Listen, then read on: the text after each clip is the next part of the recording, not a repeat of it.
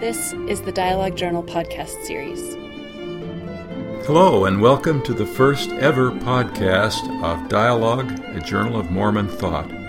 I'm Morris Thurston, Chair elect of the Dialogue Board of Directors.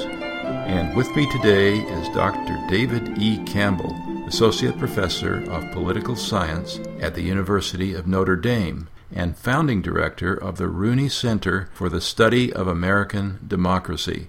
David is the co author, along with Robert Putnam, of American Grace How Religion Divides and Unites Us.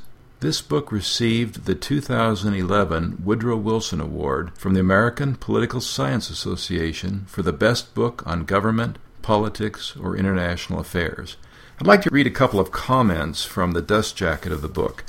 One is from Doris Kearns Goodwin, who most of our listeners will recognize as author of Team of Rivals The Political Genius of Abraham Lincoln, a great book. Ms. Goodwin writes American Grace is a monumental work, an elegant narrative built on a solid foundation of massive research. This surprising, absolutely fascinating, and ultimately uplifting portrait of the changing role of religion in American life deserves the widest possible audience. It is a triumph. And then the other one I'd like to read is by Alan Dershowitz, one of my former law professors at Harvard Law School, and who has done a number of things and is fairly well known to most people. Professor Dershowitz writes, This remarkable book does to religion what the Kinsey Report did to sex document, dissect, and assess the role religion broadly defined to include disbelief and uncertainty, plays in our national experience. Whether you are a fundamentalist or atheist or anything in between, this book matters because religion matters. Those are some pretty impressive comments and credentials, Dave. Well, and it's probably just as important to note that I'm a longtime dialogue subscriber. Wonderful. Well, I, we're hoping that uh, most of those who listen to this podcast will become subscribers if they're not already. Before we get to talk on our main subject, which is going to be not only how religion unites and divides us in the United States, but also, uh, since we are a, a journal of Mormon thought, we want to explore what makes Mormons unique in comparison to other religions. Of course, we're talking mainly about the political ecosphere, not necessarily the religious or, or philosophical area. First, a little bit of background, Dave. Where did you grow up? I grew up in the bustling metropolis of Medicine Hat, Alberta, Canada, which I always say is bigger than it sounds. well, I don't know how, how big it sounds. What made you, what, what caused you to be there? I mean, your family was there for a reason. Right. Well, there is a, a swath of southern Alberta, Canada, that is, uh, you know, essentially the Mormon corridor, settled by Mormons, you know, sent there by Brigham Young.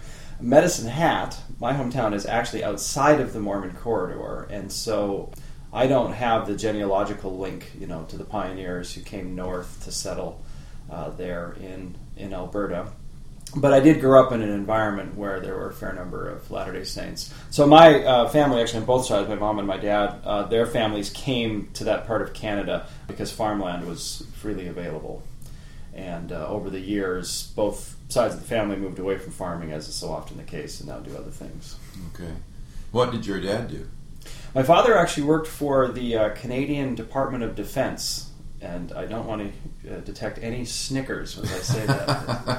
uh, there's a, a, Canadian military base not far from my hometown, and it's actually where both the Canadians and the British do their tank training. So I actually grew up in a very interesting uh, environment because I was Canadian, but we were you know in a community with a lot of British soldiers, and so if you talk to anybody in the British Army, uh, they almost always have spent some time in my hometown because they all come there to be trained. There's a lot more land in Canada than Britain to run tanks around and blow things up. How did you get interested in uh, political science and all of that? Was that something that, as a child, was interesting to you? Or? You know, I was always interested in politics as a child, not because my parents were especially political, more because I think I was just interested in the world and then it probably also helped that I was a newspaper carrier pretty young. The hometown paper uh, that I delivered. It was uh, an afternoon paper, not in the morning, so I was able to do it right after school. In those days, you know, I could do it as a pretty young kid. I was still in sixth or seventh grade when I was delivering uh, newspapers, and I kind of kind of caught the bug actually of you know I would deliver the paper, but I would read it as I was delivering it, and that sort of whet my appetite for this sort of thing. And then when I went to college, I didn't think I was going to study political science. I you know was going to do something more practical, but the more courses I took, the more I realized that really it was the political science classes that I was most interested in, and so I was off to the races. I you know I have a kind of a similar background. I was very interested in political science when I was younger, and I actually majored in political science in college. But I remember as a senior in high school getting, I liked history too, and that of course ties in a lot with poli sci. Mm-hmm. And I remember getting the, uh, the history book for my senior year in high school and reading it like a novel. It was modern world history and the world wars and all of that. And I, I read the thing in the first week and a half of school, which was very unusual for for kids. Were you were you just kind of fascinated in that when you were younger? Uh, it, very much the same way. And then I also did when I was in high school. I did debate.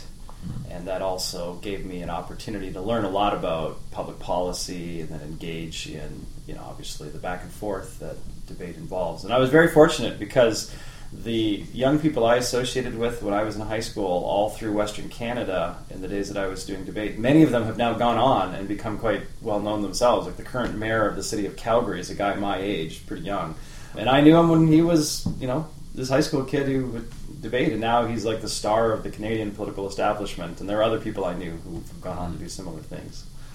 Now, in your book, American Grace, you mentioned in there that you and your co author had a mix of religious backgrounds, which makes, I think, it interesting because you can approach the study of religions from a number of different angles. And I think maybe if you took just a minute and told us about that, our, our listeners would find that interesting sure. as well. Uh, so, the first thing to know about the book, American Grace, is one of the themes throughout the book is the way in which Americans build relationships, both through their friendships and through their families, um, across religious lines, so that most Americans today, almost all Americans, have close friends and even family members who are of another faith. And in laying that story out, uh, both my co author and I decided that it would be informative to let readers know that both of us actually have that kind of background ourselves. So, in the case of my co author, um, he was raised a Methodist in Port Clinton, Ohio, uh, kind of had your stereotypical uh, leave it to beaver kind of you know experience growing up 50s and then converted to judaism uh, when he married his uh, now wife. And then their children have gone on and married spouses of other faiths. So they have this very diver- religiously diverse uh, family. And then in my case, um, I'm LDS, and actually my parents are both LDS now, but they were not at the time that they married. My mom was a member of the church, but my dad was not. So I have a memory of my father joining the church. I was young, but it was after a number of years of marriage. Um, and so, therefore, our extended family actually have a lot of non members, even on my mom's side, because my mom was also a convert just as a, at a very young age. So, her parents joined the church. She also did when she was 10 or 11 or something. But if you sort of look at some of her siblings and then cousins and such, uh, some are LDS, some are not. So, if you get the whole group together, we have a real religious mix. And I think that must have kind of helped you to well, one of the things that you mentioned in your book was how in America today, religions are, or, or the merging between religions, going from one to the other, is becoming quite prevalent, and that your families were sort mm-hmm. of a testament to that. Is that tell us a little bit more about that finding? Um, as of Americans today, somewhere between thirty and forty percent of all Americans have switched religions at some point in their lives. And when we say switch religion, we don't just mean a change from you know one flavor of Presbyterianism to another, or even going from being one type of mainline Protestant, maybe an Episcopalian, to now attending a say a Presbyterian or a mainline Lutheran church. We mean a jump across the lines of religious families, that is, moving from Protestantism to Catholicism, or from the evangelical wing of Protestantism to the mainline wing of Protestantism. Um, if we just looked at denominational switching, then the numbers are even higher. And then if you just look at congregational switching, that is changing congregations within a given denomination, that's higher still. I mean, Americans are just a really mobile group when it comes to religion. And that's you know, a challenge for religious leaders, but it has led to this idea in America that religion is something that is private, it's a preference, it's personal, and that kind of helps us get along religiously. Yeah, we don't have, it seems like we don't have major religious wars in this country like in many other countries. It's true. Um, you know, one of the messages of American Grace is that America combines these three things it's a religiously devout country, it's a religiously diverse country, and it's also a country that is religiously tolerant. I give a lot of lectures about the book, and often when I make that point that Americans are religiously tolerant, I'll get pushback legitimately uh, from the audience, or you know, from someone in the audience, who will point to various incidents. It seems whenever I'm giving the talk, there's something in the news. Uh, right now, as we're speaking, the Middle East is embroiled in a you know series of riots and violence over uh, this movie that's been made in the U.S. mocking Islam. And so you might point to examples like that and say, well, how can you say that this is a religiously tolerant country? But the thing to keep in mind is that those items make the news because they're news, because they're not the norm. That most Americans, most of the time, are actually very comfortable with people of other faiths. Yeah. Well, I don't want to get too far ahead of ourselves into the book because we, we do want to come back to that. I kind of want to finish up with some of your background. So, you go away to college, which is where? Well, I started at the University of Calgary in Canada, then uh, served my mission. Following my mission, went to Brigham Young University. Okay. Where did you meet your wife? At BYU. Uh, so I'm Canadian, she's American. We are a mixed marriage, as we like to say. she's from Wisconsin, I think I heard you say. That's once. right, from central Wisconsin. So actually, not too far from Canada. You didn't stray too far from the border to get. That's right, um, and I actually served my mission um, not in Wisconsin but in Illinois, in the Midwest. So we always joke that I learned to speak her language. well, you're pretty good with American, although I detect a few uh, boots once in a while. I like to throw them in there for the fans, you know. You, you got? Did you get married during uh, your BYU years, or? Uh, we did. Yes, we were young and married and in college. Um, my wife and I are the same age, but I served a mission. She didn't, so she graduated from college two years before I did, and she started out as a high school teacher in Orem while I was still attending BYU. And man, did we think we were rolling in the money at that time. well, compared to other people you probably were. We were sort of the opposite. My wife was a little behind me in schooling, and so she had a part time job as a, a waitress at first, although later as a secretary. Not quite as lucrative. so after you got married, then graduate school beckoned, and t- where was that? I went to Harvard. So we moved to Boston. We were in Boston for a number of years. Uh, we refer to our time in in Cambridge is our Camelot. Mm-hmm. Um, and it's actually funny. My my doctoral dissertation was not actually on religion. It was instead on how uh, the communities in which we live influence whether we are politically or civically involved. And I do have to say that my thinking on that topic was definitely influenced by the fact that I moved from Provo, Utah to Cambridge, Massachusetts. so while they were in the same country, they felt like they were on different planets. I had the same experience. I used to tell people when I was at BYU, I was a liberal on campus, and I changed to Harvard Law School for graduate school, and I became the conservative yeah. in the school. I, I had the exact same. I went through a very similar process. Well, in my case, it was moving from Canada to the U.S. You know, I'm from the most conservative part of Canada, mm-hmm. but that pales in comparison to what I experienced in Utah. Yeah. yeah. Did you begin your family while you were still in school, or my my daughter, my oldest uh, child, she was born uh, just as I was finishing school. And so when we started graduate school, we had a five month old baby, and I was always known in graduate school as the married guy with kids. And so to this day, when I run into friends of mine uh, who went to graduate school with me, they always comment on, "Oh, I can't believe your daughter now is so old. I remember when she was a baby, and I would bring her to all of the you know orientation events with the new graduate students. So you today your family is what size?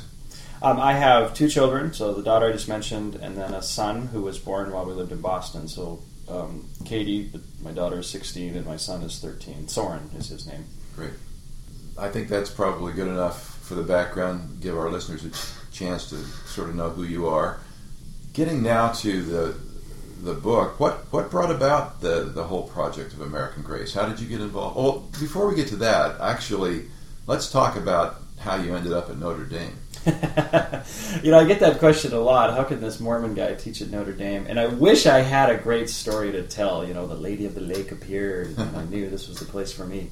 But really, the reason that I ended up at Notre Dame is that when I went on the job market uh, after finishing my uh, PhD, you interview, you get offers from various schools. I was fortunate that I had some choices, and of the choices that I had, Notre Dame was the best fit. The best fit in a bunch of different ways the community of South Bend, while certainly not Cambridge, was um, a good place. It's been a good place to raise a family. Um, and the university itself, obviously, it's a well known, well resourced school. But in particular, it had made a commitment to grow in American politics, my little area of the uh, of political science, um, but I also knew that this was a place where the things I was interested in studying would be valued. And that actually, I think, really is a statement about Notre Dame as a university. That Notre Dame thinks of itself rightly, not just as a Catholic university, but as a university where religion in general is taken seriously. And I'd like to think that I'm a small part of that. Um, I'm certainly by no means the only non Catholic faculty there. In fact, our faculty is about 50% Catholic. Um, and I'm not even the only non-Catholic who works on religion. Over the years that I've been there, Notre Dame has hired a number of prominent people in various disciplines who work on various aspects of religion, you know, religious history or the sociology of religion. And some of them are Catholic, but many of them are not. In fact, some of our best known scholars working on questions related to religion are actually not themselves Catholic. And that's because at Notre Dame, there is this uh, saying that I quite like and repeat often that in order for Notre Dame to be a Catholic university in the capital C sense, it has to be a Catholic university in a lowercase c sense. And frankly, I think a lot of Latter day Saints could actually learn from that way of thinking about the world. That Notre Dame is secure enough as a Catholic university that it's you know perfectly happy to have faculty who are not Catholic working on religion, even commenting on Catholicism.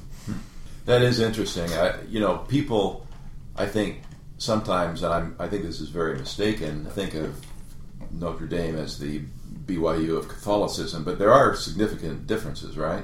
There are, um, and I actually often say to people, particularly members of the church, that they ought not to make that analogy because they're not the same. One of the big differences is, of course, there are many, many Catholic universities um, in America, and they vary in significant ways in um, how religious they are and sort of what flavor of Catholicism they encourage. There are the Jesuit universities, Georgetown and Boston College, most famously, but many others as well.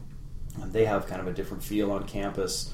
At Notre Dame, they like to think that um, Notre Dame um, is sort of more more overt in its Catholicism. It's more Catholic, if you will, than say Georgetown and Boston College. Another important difference is that, um, unlike BYU, Notre Dame um, has no formal relationship with the Vatican. So Notre Dame is a private university, completely on its own. It has its own endowment. It is supported by an order within the Catholic Church, but it doesn't fall under the chain of command whereby the Pope can dictate what happens at the university. So the president of Notre Dame um, does not fall into the overall Catholic hierarchy, which presents some interesting tensions if you are in the administration of Notre Dame, because there is a local bishop who has this famous Catholic university within his jurisdiction, but doesn't actually have any say in the day to day operation of, of the school. Uh, so that's kind of a delicate issue for our president to deal with. And as I understand it, there's not anything at Notre Dame that would be comparable to the BYU Honor Code, that sort of thing, right? Well, yes and no. Uh, I joke with my students at Notre Dame when they complain about the rules they have, which they refer to as the parietals. So that's sort of an old fusty term uh, that will be used in other Catholic, uh, maybe even other just uh, generally parochial um, institutions. Um, these are rules that govern when the men can be in the women's dorms. We have single sex dorms, mm-hmm. uh, which makes Notre Dame a little unusual in higher education. Uh, and whenever my students complain about their parietals, I always come back with, "Well, you're talking to somebody who went to BYU, so you're not going to get any sympathy here." So there, there are some rules, um, but they're pretty mild relative to what you might find at BYU. Um, what there is at Notre Dame that I think is similar to BYU, this is probably a, a useful uh, comparison. Um, there is an honor code in not in the sense of dress and grooming, but in the sense of honesty and integrity and that sort of thing. And that is language that does actually resonate with Notre Dame students. Mm-hmm. That, in my experience, Notre Dame undergraduates take seriously the fact that they are at Notre Dame, and that means something special to them. Mm-hmm. So if you want to shame a Notre Dame student, you can say something along the lines of, I would have expected better of a student at Notre Dame. and I think that is probably similar to what you find at uh, sort of the mentality at BYU. Right. This is a privilege to be here. Right.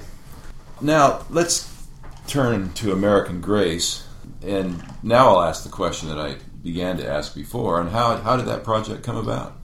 Well, my co-author Bob Putnam, um, he had been my advisor in graduate school when I was at Harvard.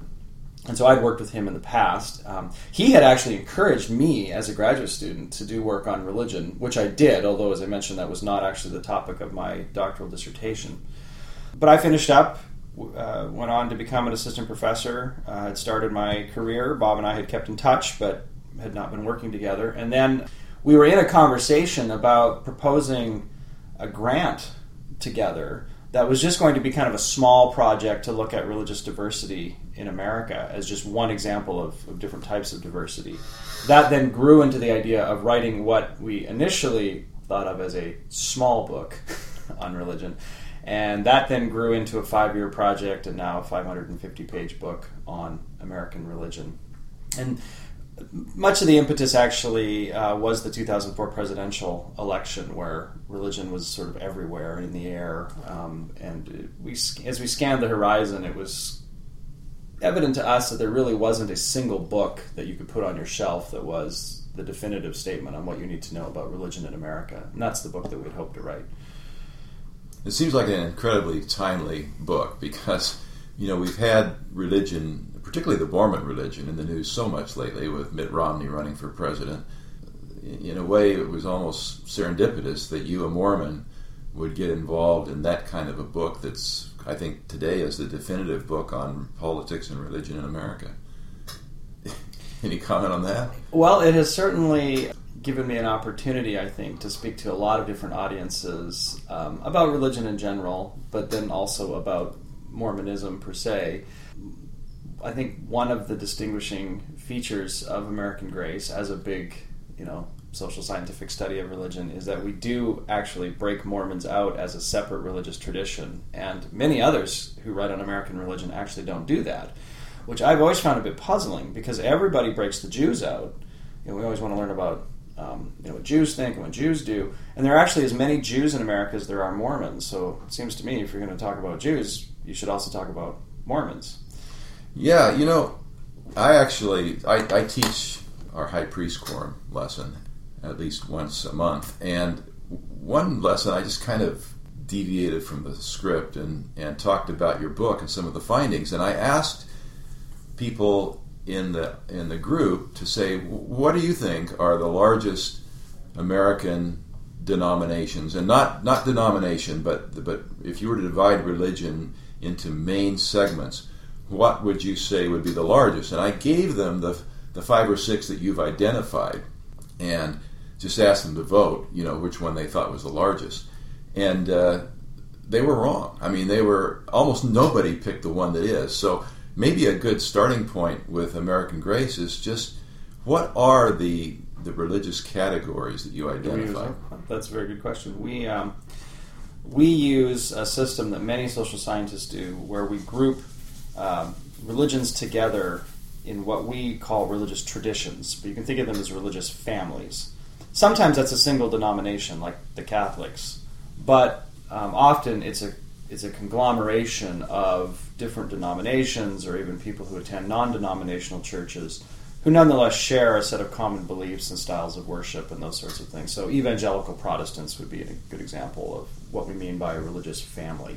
Um, within evangelicalism, lots of different denominations, lots of different churches, but you can identify kind of a core set of beliefs and practices that characterize um, evangelicals. So, if you look at the, um, the breakdown of the different religious traditions in America, the single largest tradition are the evangelical Protestants, by which we actually mean evangelical Protestants who are not black, because black Protestants are classified as a different religious tradition. They've had a different historical trajectory, largely rooted in the segregation um, that was prevalent in American society, including American religion, going back to the 1800s. Um, so, the largest group are the evangelical Protestants uh, followed by the Catholics, who, as I mentioned, are a single denomination, but we think of them as a, as a tradition.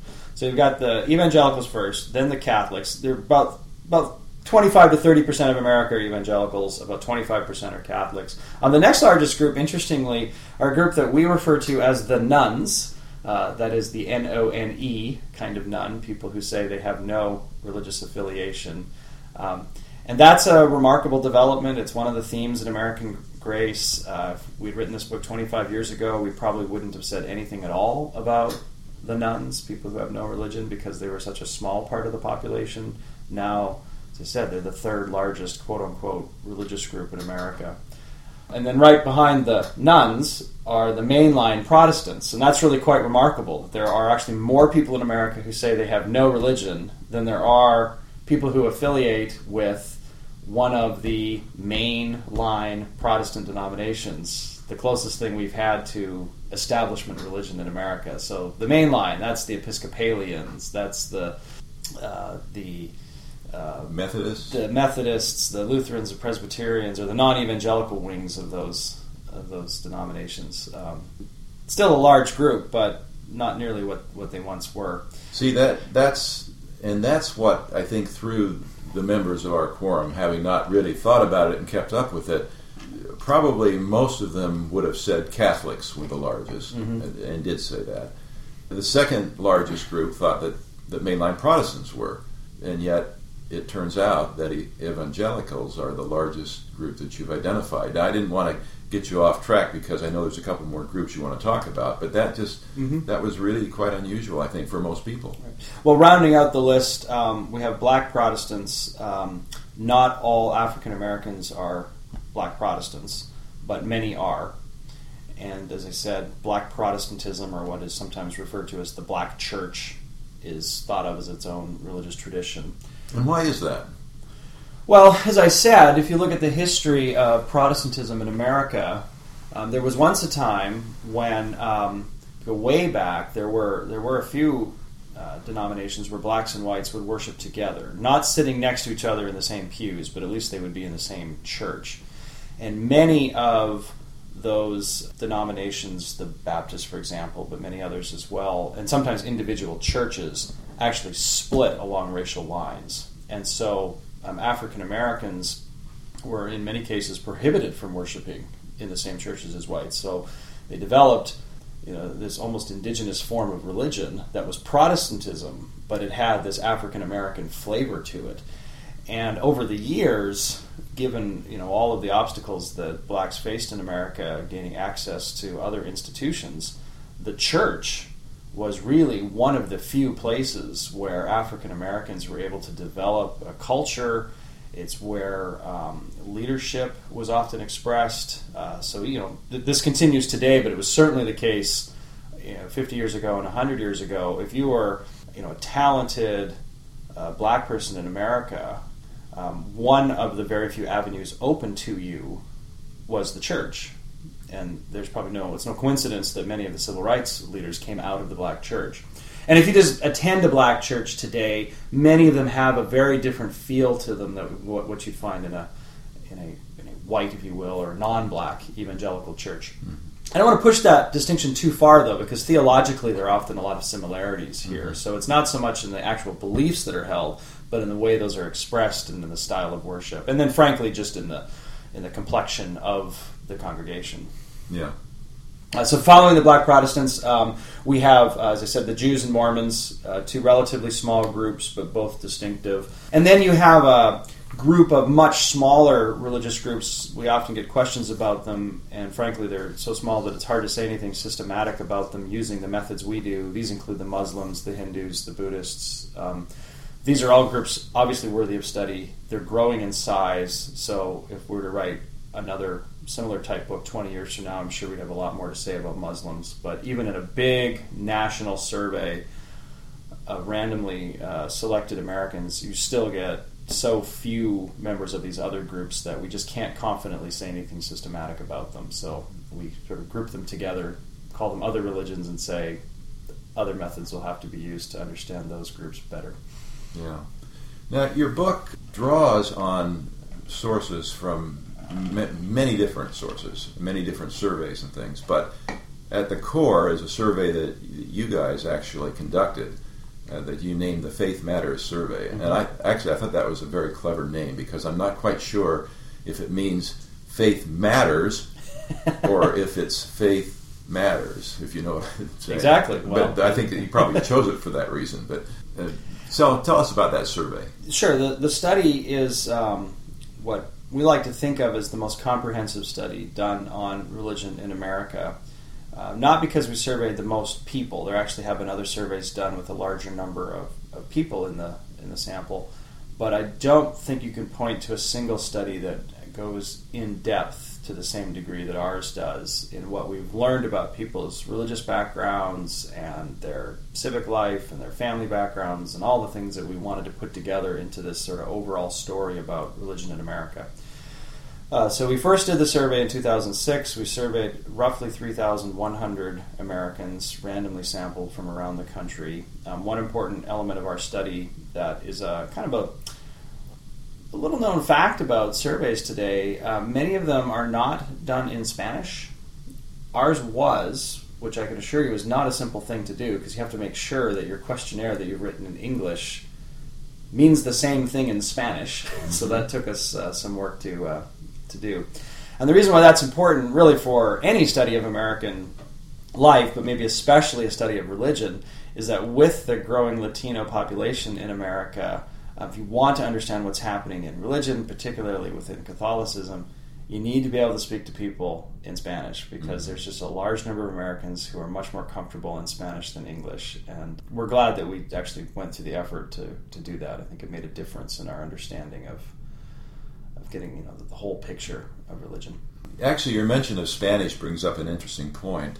One of the things that you studied was how religions have changed over the years, at least the last, I don't know, 40 or 50 years, in terms of the number of adherents. And some churches clearly are growing. I think the reason that nobody thought the evangelicals was the largest uh, group is because people don't realize how much they've grown uh, in recent years.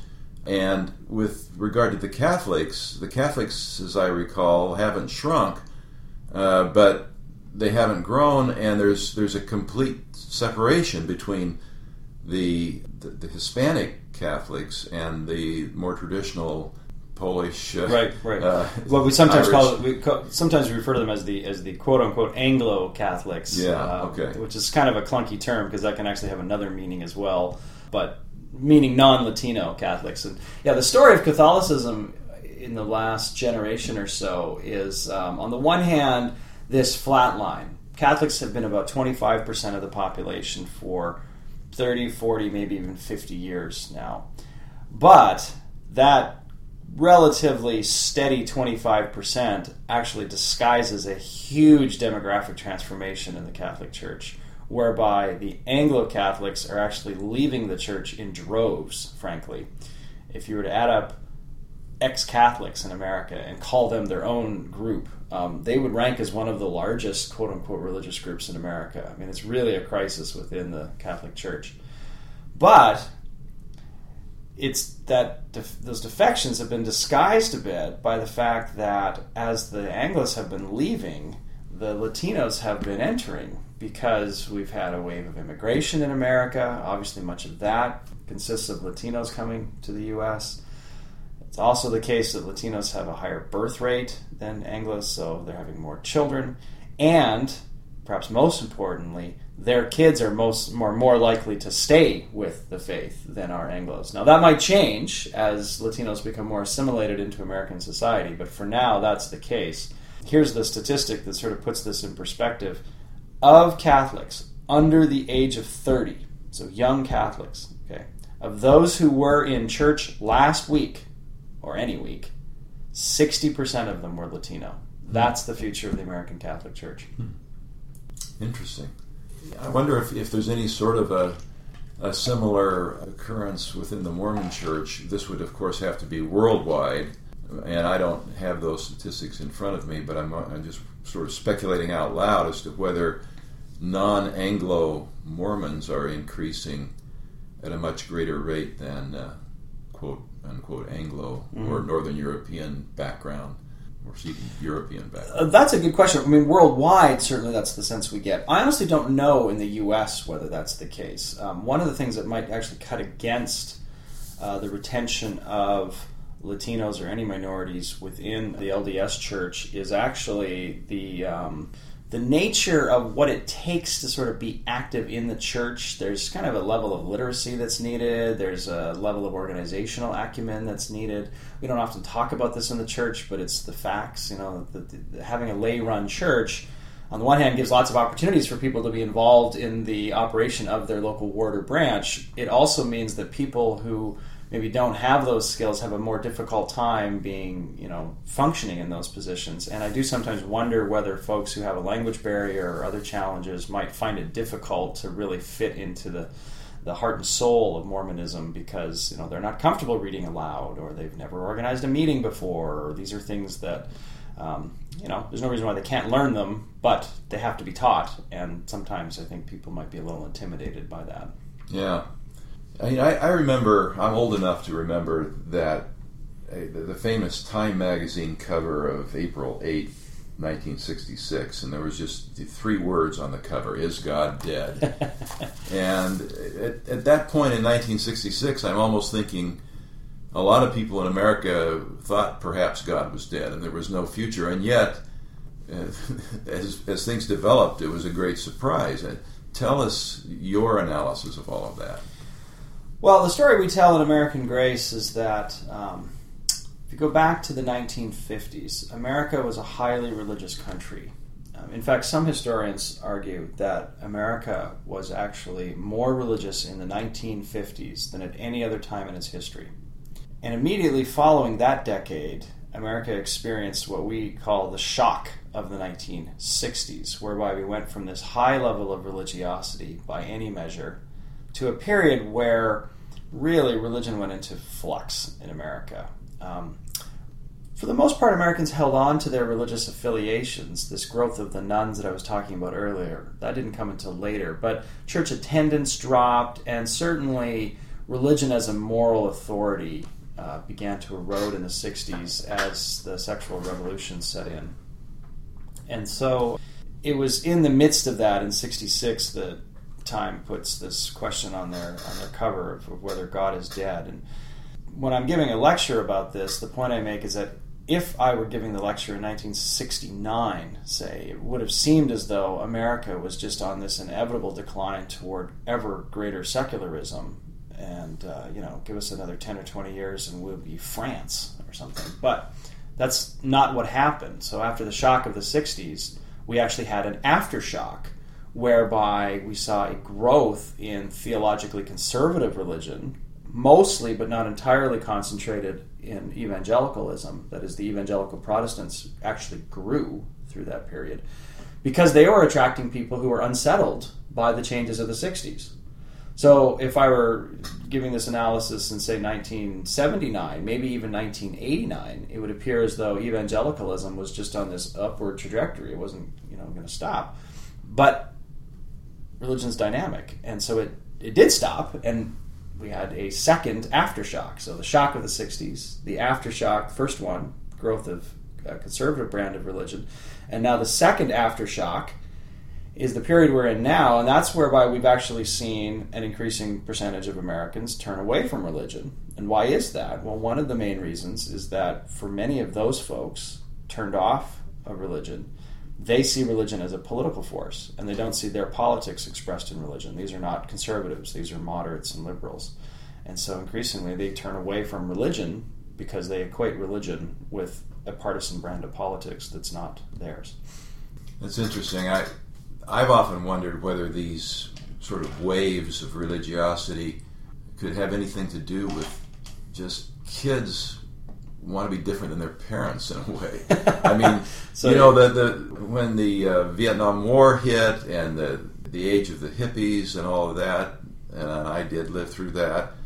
Those kids thought they were rebelling against their more straight laced parents, and I've often wondered if the rise of strong evangelicalism and, and religiosity in America didn't have to do with the kids of the hippie generation thinking, well, that that excess has been carried a little too far.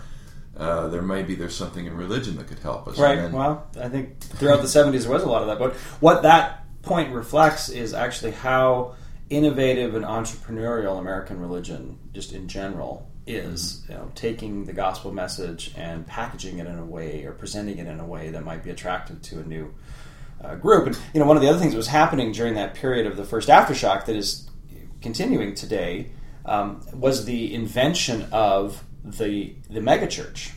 Now, megachurches today are prevalent, and almost every American community has at least one, and in some cases, many. You know, we're sitting here in Southern California where there are a number of very large and quite famous uh, megachurches. The megachurch was really an innovation in organization, the way a church should be set up. They're enormous, so when you attend one, you feel like you're part of something big, but at the same time, you also have a small group. There's this cellular structure that's a very important part of how that church, kind of church operates. So you worship with 20,000 people, but then during the week you might meet with only a dozen. And these are the people who are really the church to you. They're close to you. They're the ones that you share your troubles and travails with. I think the megachurch was created as a response to a loss of community in other ways. You know, in some communities, megachurches sponsor basketball leagues and soccer leagues and book clubs and all the sorts of things that, well, the Lions Club used to do, or you know, other fraternal groups, or the YMCA did, and those groups have atrophied over time. But the megachurch sort of sprung up and took its place for many, many people. Kind of sounds like, in some senses at least, the Mormon Church is a giant megachurch because we provide a lot of extracurricular activities it, as well. It, and it is interesting, actually, that while um, the church's structure is, of course, not the same as a megachurch, there are nonetheless some interesting parallels there. So, take my point about if you're a member of a megachurch, you attend church with 20,000 people each um, weekend, and that gives you a sense of being part of something big. Well, I think Mormonism actually has something like that. Um, General Conference reminds Mormons that there are millions of Mormons around the country. We're constantly reminded as Mormons of how many Mormons there are in the country. We take great pride in the growth of the church, those sorts of things. Mm-hmm. Um, but wards themselves are always small, and then the wards themselves are broken into smaller subunits so that you can get to know your neighbors. I mean, the whole home teaching visiting program, teaching program really is you know kind of a way to tap into the same idea. Speaking of the megachurches, it kind of brings up a point about your book that I'd like to talk about. And by the way, this was one of my favorite books that I've read for quite some time. Uh, both my wife Dawn and I read it. We ended up actually downloading the Audible version mm-hmm. because we like to listen when we work out or drive or whatever. And that was interesting, but then I, I felt like I needed to buy the hardcover copy as well because it's a little harder to visualize the charts when you're just listening to it, and you've got some great charts in the book. So I've got both.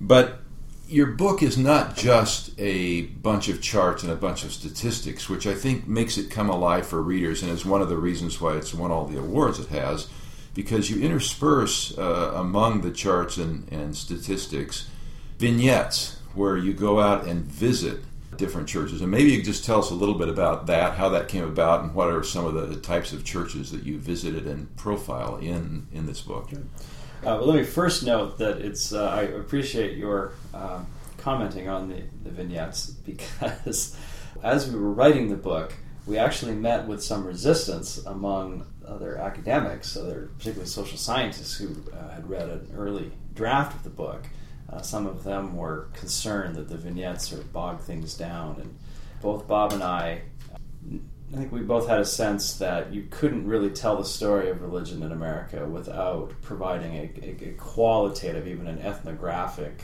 uh, sense of just how it is that people worship and how it is that they experience the community that you find in any kind of congregation.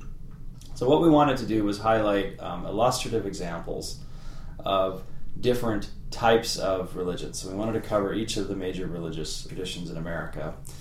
And so, the congregations we highlight actually um, really vary. They vary geographically, and then they vary, of course, in the uh, in the particular traditions. So, they include um, the Saddleback megachurch in Southern California, as well as some Episcopal parishes in the Boston area. That enables us to contrast kind of the old and the new. The Episcopals being, you know, the old line of Protestantism, uh, the megachurch being the new face of Protestantism.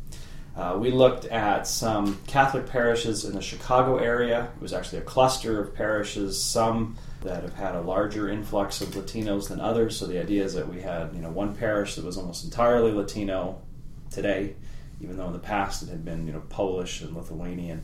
Another parish that was sort of 50-50 between the Latinos and the Anglos, and then another where we hadn't seen much of a Latino influx. And that was done so that we could highlight you know both the positives and the negatives to this transformation that the Catholic Church is undergoing. You know, it's easy to sort of step away from the the nitty gritty of what parishes deal with day to day and say, "Oh, isn't this wonderful? The Catholic Church is this utopia. It brings Latinos and Anglos together and they worship together." Well, it turns out that while that happens in some cases, in more cases, it actually produces all sorts of tensions and such. So we bring that on. We have a we have a black church in Baltimore that is filled with wonderful stories. Um, we do an LDS ward um, in Sandy, uh, Utah. Uh, that ward was actually uh, chosen because we wanted to highlight how religion is actually brought up, or how politics, pardon, pardon me, is brought up um, in different types of congregations, and um, therefore we wanted a ward that wasn't entirely Republican with at least a critical mass of Democrats. That turned out a little harder than you might think to find. But I, I don't think it. I actually amazed you found such a ward in Sandy, in, Utah. In Sandy of all places. But let's see. We also have um, a synagogue in Evanston, Illinois. That is a very interesting contrast. We actually contrast the synagogue with the uh, the LDS ward, and then throughout we have you know other examples of say another evangelical type church in the Minneapolis area that's sort of more of a prosperity gospel Pentecostal church. We have a fascinating, very conservative, you know, that is an evangelical type uh, Lutheran church in Houston, in Houston, Texas, where German is actually spoken in the church. Hmm. I mean, it's a very Germanic feeling church, and that helps us make a point about ethnicity and how it's tied up with religion. So there's a whole bunch, and uh, they're written, as you said, completely in a qualitative way, not a single charter graph. It's all meant to just sort of almost like we've taken a video camera and turned it on and just let these people tell their stories about their own faith. I thought it was interesting to read about, of course, being a Mormon. When I came across the little vignette on on the Mormons, to read something that was written for consumption by non-Mormons. In other words, you had to explain a little bit what was going on. And and my my initial first reaction as I read it was, "Gosh, this is not a typical Mormon ward." But as you point out, it, it helped you make the point of how politics does affect people on the grassroots level. And in order for that to happen, I suppose you needed something where there were two two brands of politics instead of the one that is, I think, more typical of most uh, Mormon wards. The other thing, though, that, that both Dawn and I found fascinating was the camera vision you gave us of Rick Warren's uh, megachurch. I, and I think most of the people here on on our podcast who are listening are familiar with Catholicism, a Catholic church. Maybe we've attended it. Maybe we've gone to missions in Catholic countries. Most of us are familiar with Protestants and Protestant churches. But I'll bet a lot of Mormons have never set foot in, in a megachurch. And so, give us, just as, as yourself as a Mormon, what's your camera eye view of what Rick Warren's megachurch is like? Well, the first thing I actually would want to make clear is it is easy to poke fun actually, at what you experience at a megachurch. But I always caution members of the LDS Church and, frankly, adherents to any religion to be careful in what you say about another faith Mm-hmm. because what might seem strange to you is perfectly normal to them, and what we do might seem kind of strange uh, to them. So, what you find often in a megachurch, and particularly in Rick Warren's church, is an entire church built around making people who might not otherwise be comfortable with religion feel like they have a place there. So if you've ever heard Rick Warren speak or if you've read his work, um, he has a story that he tells about how he started his church. He went around door to door, he says, and asked people, Why don't you go to church? And he would write down their answers. And their answers were things like, Well, I don't like organ music. I like contemporary music, or you know, I don't like stodgy sermons, and so he wrote all this down, and he said, "Well, I'm going to create a church that's for those people," and that's what Saddleback is. That's what most megachurches are. So if you go to Saddleback, you're not going to hear stodgy organ music. You're going to hear, you know, a contemporary pop band. Rick Warren doesn't wear a tie. He wears floral print shirts. There's a lot of PowerPoint. There, you know, the points of the sermons are distributed in little handouts that people have, like you're attending some sort of corporate training session. But for his audience, this works well. And let me emphasize again what the whole organization provides is a sense of community that is so often missing in many Americans' lives. And when you speak to people who are at Saddleback or other megachurches, that's often the thing they point to that they like about the church. It's not so much that they have carefully evaluated the theology that's taught, because frankly, most of the theology is pretty watered down. Rather, they're there because they're with friends, they're with people who care about them, and they're hearing a message that they feel applies to their lives. It's mostly Jesus loves you and Jesus wants you to do what, what's best for you, Mhm. as compared to don't do this or you'll go to hell. Mhm. You don't get much of that in a in a um, mega church. So, like I said, it's it's you know, it's funny. I've talked to Mormons and they'll sort of be dismissive of the fact that there's a coffee shop and a cafe inside the mega church complex. Well, you know, that's not crazy to me actually. That this is something people want, and I don't know if you've noticed, but sometimes Mormons actually have a little food in their services. So Yeah, you always have the Cheerios. Uh, but I mean, that to me, that's fascinating. I have not attended, and I've actually made a commitment to myself that I'm going to visit uh, one of the mega churches here in, in Southern California. Maybe Rick Warren's. We've got another one in close by called Mariners. But as I understand it, when you go there, you can kind of choose your brand of, of service as well. Isn't that right? That's right. So they'll have um, different, essentially auditoriums or venues where um, you all get the same sermon. So Rick Warren, um, he stands on one stage in one of the venues, delivers the sermon, but it's beamed to all the others, and that's the same. But everything else about the service would vary the style of music. So I mentioned, you know, the fact that most people who attend a mega church, they're looking for more contemporary music. Well, some people actually do prefer the older style, so that's there for them. And some people prefer jazz, so they'll have sort of a jazz version. And if you're young, if you're like a teenager, you can go to the teenage one, and there you get sort of an edgier version of it. Um, and that's all meant, you know, the idea is to sort of tailor, not I guess they would say the message so much, but the way the message is delivered in a way that people would receive it. And then they've got a playground for kids that have a lot of playground equipment that's sort of biblical themed. Yeah, they have a. It's almost like a theme park, you know. They have a the, the, the way that the Saddlebackians, if you will, talk about it is this is one way of instructing people. We want to instruct them visually and tactilely by showing them the parting of the Red Sea and such. So, in that sense, it's maybe not completely unlike, say, visiting a, a historic site, say that the church is constructed, or a visitor center, or something like that. It's the same sort of thing. You know, let, let's let's teach our people through something other than sitting in a lesson and reading a book. And if you're sitting in a coffee shop and having your coffee or Diet Coke or whatever, the sermon is being beamed there as well, right? Yeah, the whole philosophy is um, if you are investigating, as the as the Mormons would say, the church, you can come and experience the uh, the, the worship without making a commitment. So you can sort of stay on the periphery and still you know hear what's being said and still participate. And they do all sorts of things. They have like what they call a parking ministry. So if you're new to the church, if you're a visitor, actually you get to park up front, um, and you'll be identified as a visitor. So you get the special parking. You know the whole the whole operation is designed to welcome new people and make sure they feel comfortable and, and all that kind of thing. You know, I've often thought that might be an interesting thing for our church to try on a maybe on a stake basis or a multi-stake basis where you can kind of go to a big group of Mormons and and choose if you want to go to a, a Sunday school class where just the straight Orthodox line is being uh, taught, you can do that, and, and, no one will ask a question that will raise any hackles whatsoever.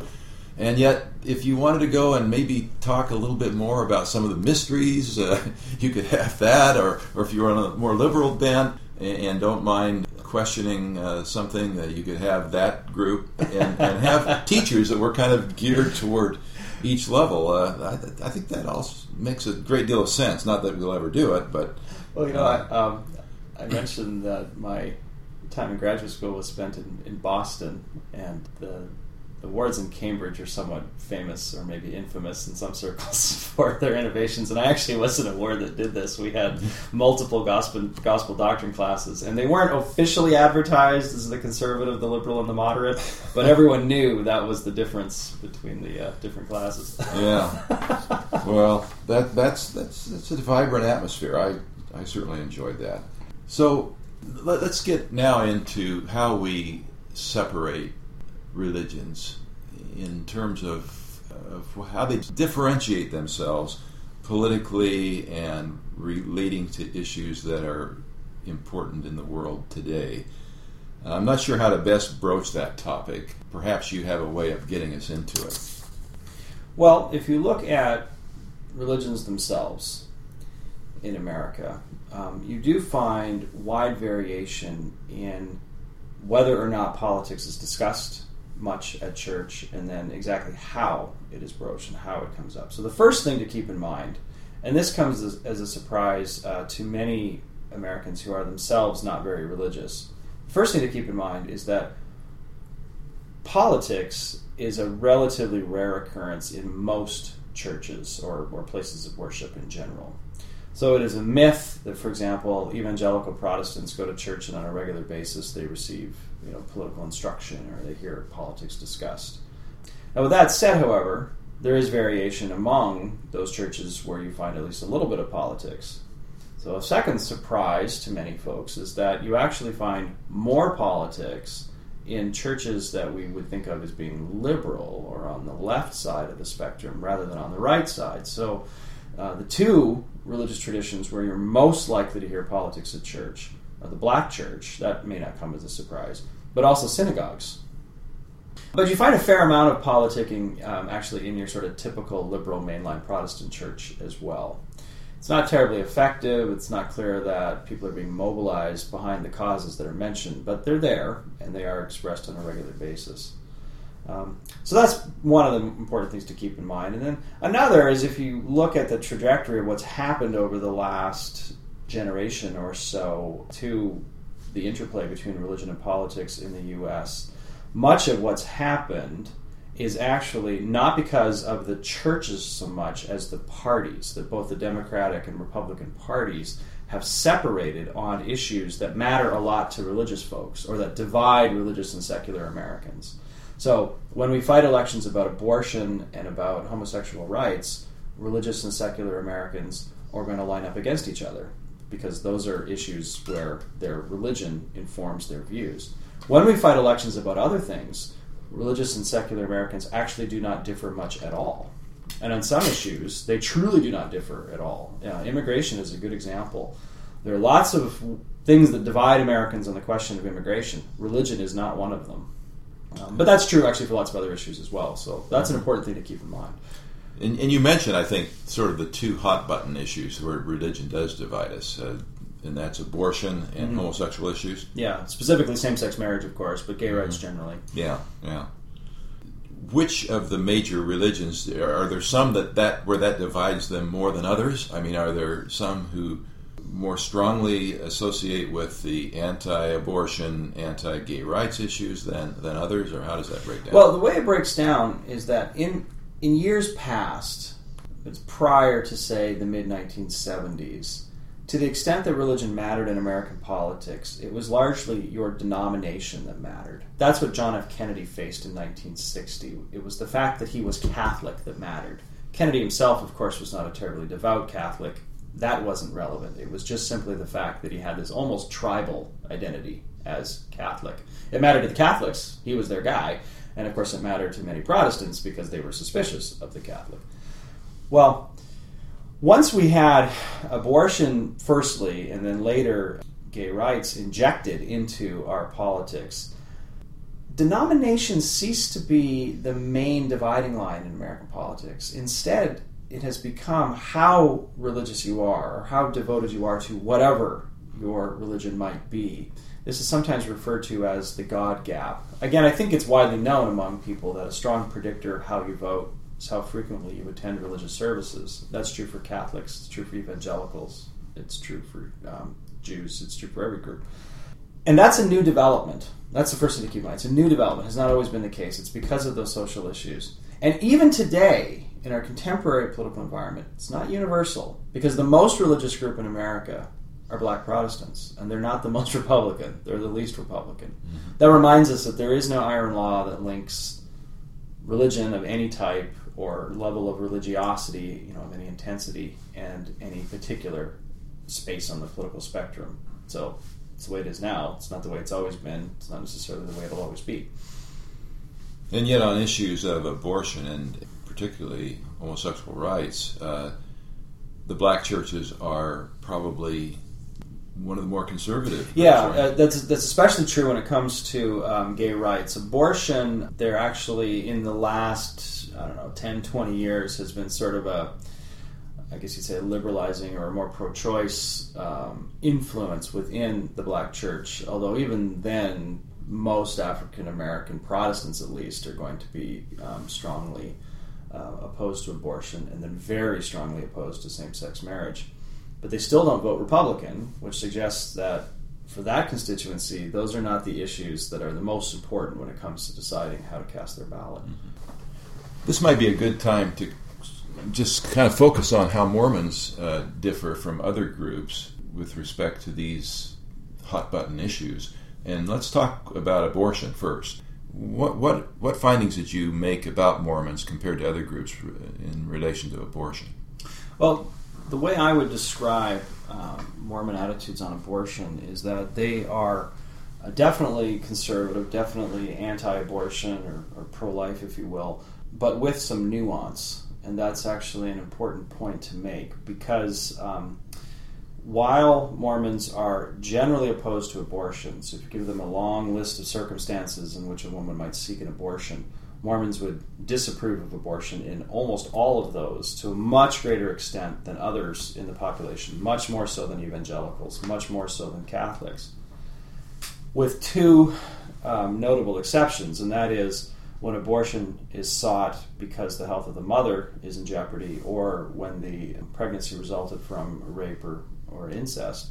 And in those two cases, Mormons are actually, the, this is amazing, the most likely to approve of abortion than anyone else in the population. So you get this very interesting bifurcation whereby Mormons say no to abortion in almost all cases, but yes to abortion in these two exceptions, essentially. And of course, that's because this is the position of the LDS Church, and because the Church has not taken an official position on where when life begins in the way that the Catholics have, and the way that many evangelicals do it does open up this space uh, for the exceptions. And that means that if you're a politician and you're speaking to an LDS audience, you probably actually need to be careful in how you talk about abortion because it's not the same issue for Mormons as it would be for evangelicals and Catholics. And then, of course, those who are familiar with LDS culture know, even though this is um, difficult to convince those outside the tradition, we know that within the culture, abortion is actually not something that is discussed on a regular basis. I mean, when do we ever hear talks in general conference that are focused on abortion? Rarely, if ever, maybe not ever.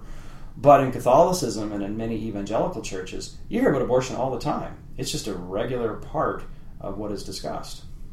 Yeah, I do think that the church's uh, teaching on or failure to specify exactly when the spirit enters the body leaves some wiggle room on abortion, and it probably uh, saves us a lot of agony on that score. The reason that we oppose abortion almost seems to have more to do with our general view of families and the fact that there are spirits in heaven waiting to come and that we should provide tabernacles for them, and, and the more who are Mormon tabernacles, the better, rather than you're killing a baby if you if you have an abortion. Mm-hmm.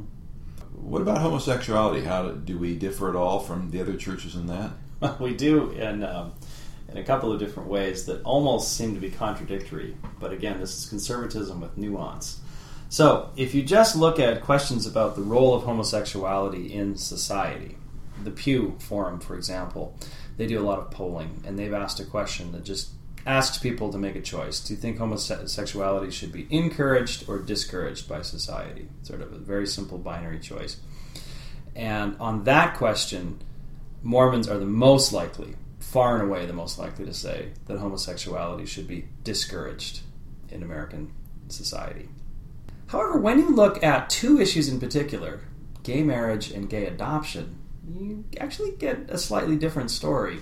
So, to be clear, almost uniformly, Mormons oppose gay marriage. It's upwards of around 90% of Mormons say that they oppose gay marriage. But of that 90%, roughly half say, well, I'm not willing to approve of marriage for homosexual couples, but I am willing to approve of civil unions, kind of a middle ground. And that differentiates Mormons from other religious traditions. So, you know, evangelicals, for example, they also are opposed to gay marriage, but a much smaller percentage are willing to approve of civil unions. And I think that's because the church's rhetoric on the question of same sex marriage has focused on marriage. That's what the church has an issue with marriage, not necessarily other you know, forms of legal relationships. Another question that we've asked uh, now of, of just Mormons in particular deals with gay adoption. Gay adoption is a very interesting subject because it puts two values that Mormons care a lot about in tension. On the one hand, as I mentioned, Mormons are not comfortable with homosexuality, right? It should be discouraged by society. On the other hand, Mormons are all about families, and adoption is generally a good thing. So, what happens when you ask Mormons about gay adoption? An issue on which, as far as I know, the church has not really made a visible stand. If you dug around on the LDS.org website, maybe you could find a policy statement on it, but it's not something that's discussed in any kind of regular basis. You find a lot of ambivalence. So most Mormons oppose gay adoption, but a fair number, about th- a third, are fine with it. And just to put that in perspective, more Mormons are willing to approve of adoption by gay couples than support the Palestinians over the Israelis, believe that we should have a bigger government rather than a smaller government, uh, who uh, support affirmative action. I mean, there's just a whole list of things where Mormons are way more monolithic, if you will, or uniform in their opinions than this question of gay adoption. And why is that? I think it's because there's some ambivalence on these questions. Hmm. I do find that interesting because, uh, at least the rhetoric that I hear in church very often is strongly opposed uh, to gay adoption. But uh, my sense is that it's also very much a generational thing, and that the younger generation, Mormon younger generation included, are far more tolerant of gay issues, gay marriage, gay adoption, than, than the older people. Well, what we find is on gay adoption, yes, you would find younger people more willing uh, to approve of it. Less so on gay marriage. Actually, young Mormons um, are, are more, much more likely to oppose gay marriage than certainly young people of other faiths, and only a little bit less likely to oppose it than our uh, folks who are a little older. And I think that's a reflection of the fact that the, you know the church has made its position clear on this, whereas for gay adoption maybe it hasn't.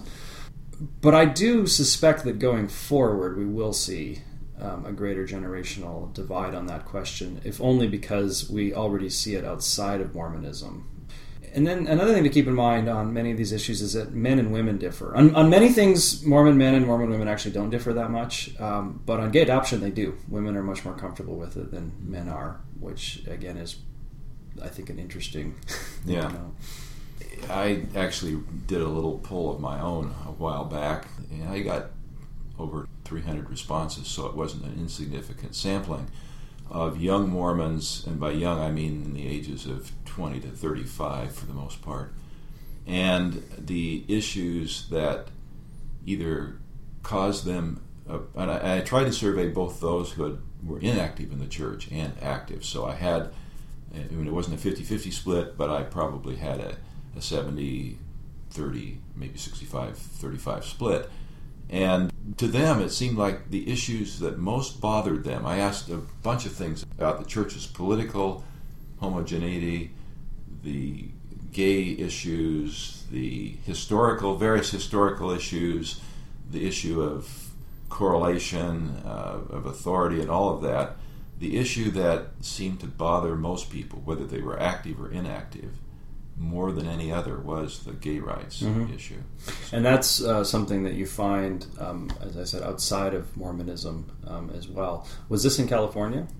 Well, it started out as a survey of members uh, of children of, of, my high priest quorum, but it branched out to be their friends, and kind of it was an online survey, so anyone mm-hmm. that got the, the link could answer it. But I suspect that it was highly tilted toward Californians or people who at least had their childhood in California. Maybe a little more liberal than. Well, well, actually, what, what I was thinking is, um, you know, I think for members of the church in California, uh, given the fallout from Proposition 8, that, um, you know, gay rights and same sex marriage is sort of on the minds and the lips of Mormons here in a way that it might not be actually in other parts of the country. I've been struck by that. I've been here in Southern California for the last couple of days, and it's interesting to me how that you know keeps coming up in a way that it doesn't in Indiana, mm-hmm. uh, where I live. This will diverge a little bit from this subject, but it, but it's something that I, that you mentioned uh, to me earlier, and that is how on political issues. First of all, let's make it clear that the law in America, in the United States, is that churches can have opinions on ballot issues, on anything, and can express them in, in church on anything other than support or, or negativity toward a particular candidate.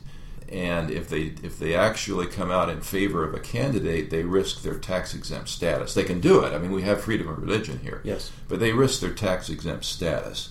But otherwise, they're free to speak out. So the church was free to speak out on, on Prop 8. But you kind of made a point that the church, even though it's free to do that, doesn't do it a lot.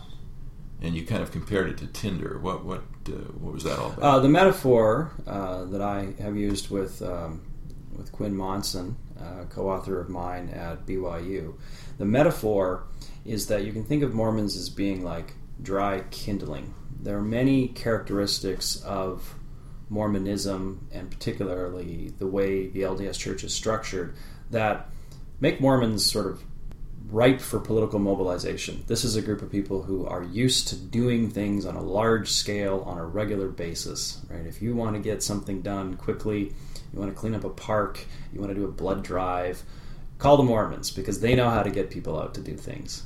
And it's just you know part of the fabric of Mormon life. We all know this. You know, we need to have volunteers to set up the chairs and take down the chairs, or to take the deacons around to collect the fast offerings, or whatever we're doing, right? And on top of that, Mormons are a very cohesive group. We also have a theology where there's a clear um, hierarchical structure to the church and the belief that one should follow the leaders of the church when they speak out on a particular issue. So, all of that sort of makes Mormons prime for political mobilization. And when the message comes from church leaders. It's like dropping a match onto the kindling, and Mormons can be rapidly ignited. The important point, however, that I often make to non LDS audiences is that the reason those political messages are so potent, that is, the reason they have such efficacy from church leaders, is because they are so uncommon. And that is something that outside of Mormonism is actually hard for our people to, to really believe. They sort of think it's a lot of wink, wink, nudge, nudge. Oh, sure, the church says they don't get involved politically, but truly they, they must. And, you know, while Mormons themselves as individuals are very politically active, I really think it's fair to say the church itself is not. And we see that in the data. Mormons are just far and away the least likely of any religious group in America to say that they've heard about politics at church, or specifically politics over the pulpit. Yeah. I was thinking uh, another analogy might be uh, rather than tinder to uh, lighting a brush fire. I mean, you can light a brush fire and it'll blaze uh, very strongly for a period of time and it'll burn out. But you don't want to, or you can't really start that same brush fire again right away. But if you wait a few years, uh, the brush grows back up, you can do it. Sure. Uh, so that's, it's kind of that idea. That's exactly the idea. Um, and, you know, the, the important thing that I would underscore both to an LDS and to a non LDS audience is that those same institutional features that you find within Mormonism are reflected in other traditions as well. So it's not necessarily unique to Mormonism that you would find, for example, the volunteering within a congregation. What is perhaps unique for Mormonism is the particular constellation of all of these factors together in one group.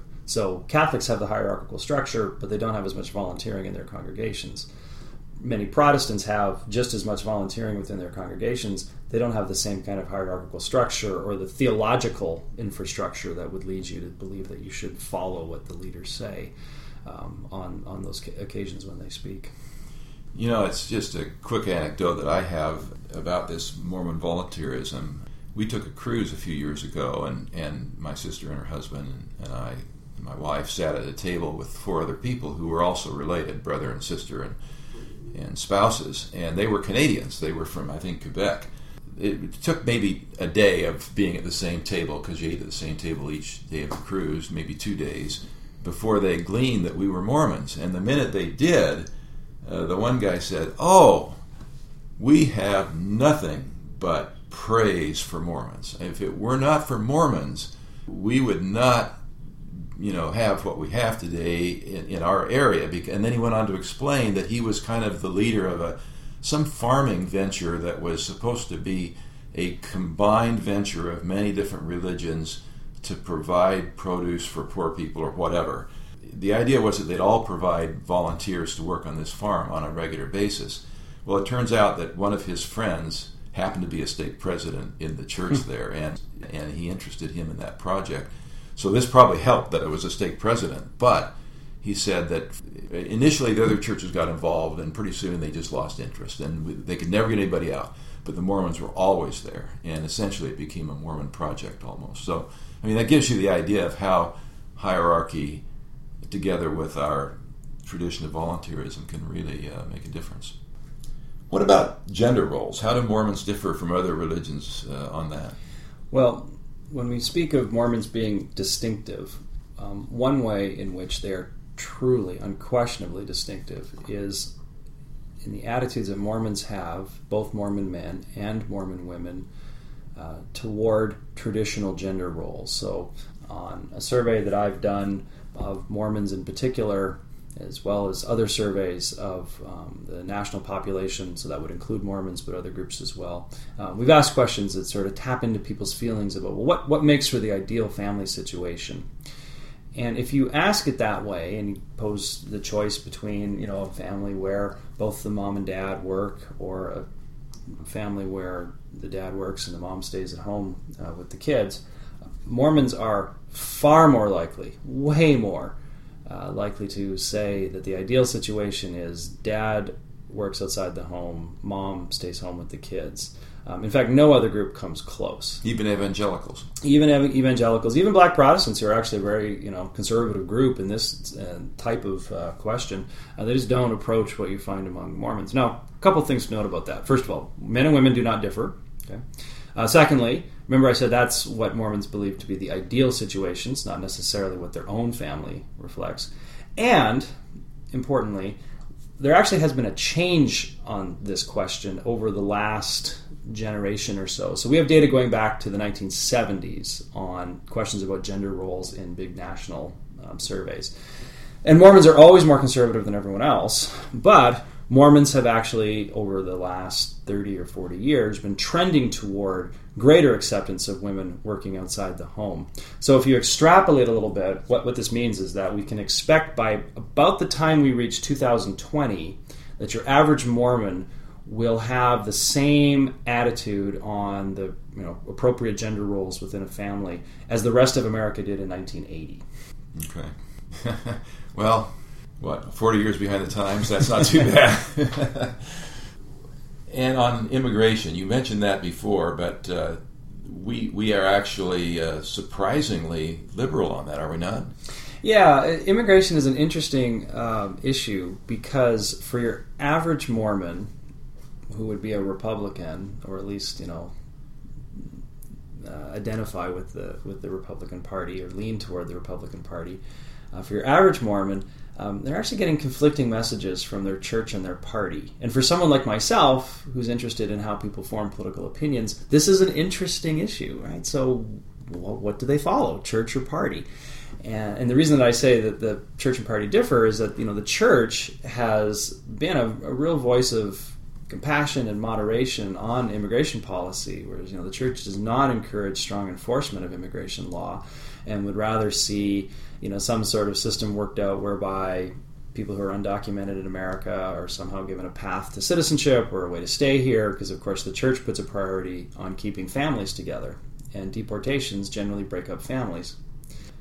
Well, when you look um, at Mormons in general and how they feel about immigration, you get a lot of ambivalence. And in fact, what that shakes out to mean is that Mormons are more likely to be sympathetic to immigrants and believe that leniency should win out over, uh, or compassion should win out over enforcement, than are other groups that we think of as being politically conservative, like evangelicals, uh, for example. Now, one reason for that is the church's own position on immigration. Although I think it's fair to say that for many rank and file Mormons, they may not actually be clear on this. It's not as though the church talks about its immigration stand on a regular basis. It's not like we hear General Conference talks, for example, on it. But there's another factor in Mormon culture that's quite important that helps explain the, um, the attitude that Mormons have toward um, immigrants, and that is the mission experience um, we can see in our data that Mormons who have served a mission, and especially those Mormons who have served a foreign speaking mission, whether it's in the U.S. or abroad, um, they're way more likely to be sympathetic to immigrants. And that makes sense, right? These mm-hmm. are people who've spent 18 months, two years of their life with these folks, people who are either you know, in their own country, uh, suffering economically and looking for a better life, or they've come to the U.S. and are struggling here to make a better life for themselves. It just seems to foster a sympathy. Mm-hmm. Another issue that, that we might be interested in probing how Mormons feel is the difference between whether you favor civil liberties or whether you kind of favor a strong police state, is one way of putting it. I know as you study, for example, United States Supreme Court opinions, when the justices are divided, you almost always have the more conservative justices uh, or the more liberal justices voting for the civil liberties side and conservatives not. How do Mormons break out on that? Well, we've asked um, the, the, American uh, public a question that asks them to state where they think the priorities should lie. Should we be more concerned with protecting civil liberties, or should we be more concerned with protecting personal safety and surroundings? Um, it's a fascinating question because it actually divides the American public pretty neatly in half because conservatives and liberals sharply disagree on this question. And because they are conservative in so many other ways, you would expect Mormons to come down on the law and order side of that question. And that's where you find, say, evangelicals. It's actually where you find a lot of Catholics as well. But that's actually not what we see. Rather, a majority of Mormons actually take the civil liberties side of that question. On this particular question, they look a lot like Jews. Jews are also um, a group that takes the civil liberties position. And why would that be? I suspect it has something to do with the fact that both Jews and Mormons are small religious minorities who have suffered discrimination in the past, and therefore are very conscious of the need to protect civil liberties. You know, now we should be clear that this is a question that just asks people sort of general notions. It doesn't get into specific policies. So I don't know how Mormons, you know, would feel about biometric scanning at airports and those sorts of things. But as a general ideological point, here we have another example where Mormons don't line up actually with others uh, who you might expect them to be uh, their political allies. Yeah, I'm sure that it has, to some extent, to do with our our history. Uh, polygamy was such a big thing here. I mean, uh, you can go to almost any sermon in the 19th century and that talks about that at all, and, and the, the pounding of the table about how the federal government should not be interfering with our private right to worship as we please. And later, unfortunately, I think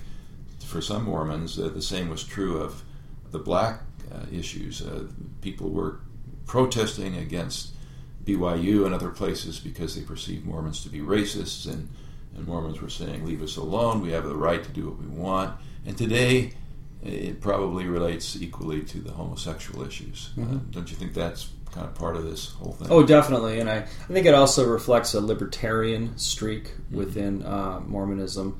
Um, and so, if you are, you know, a strict libertarian, then you ought to take the position of civil liberties over uh, yeah. national security. Now, in other groups, that doesn't always work out, mm-hmm. actually, mm-hmm. but within Mormonism, we do see it. What about, in general, the religiosity uh, of different these different groups? Uh, how how do Mormons stack up against the others? By pretty well any measure that we have of personal relig- religiosity, you know, just a five dollar word that means your level of religious commitment, uh, at least as expressed in your in your behavior and the stuff you do.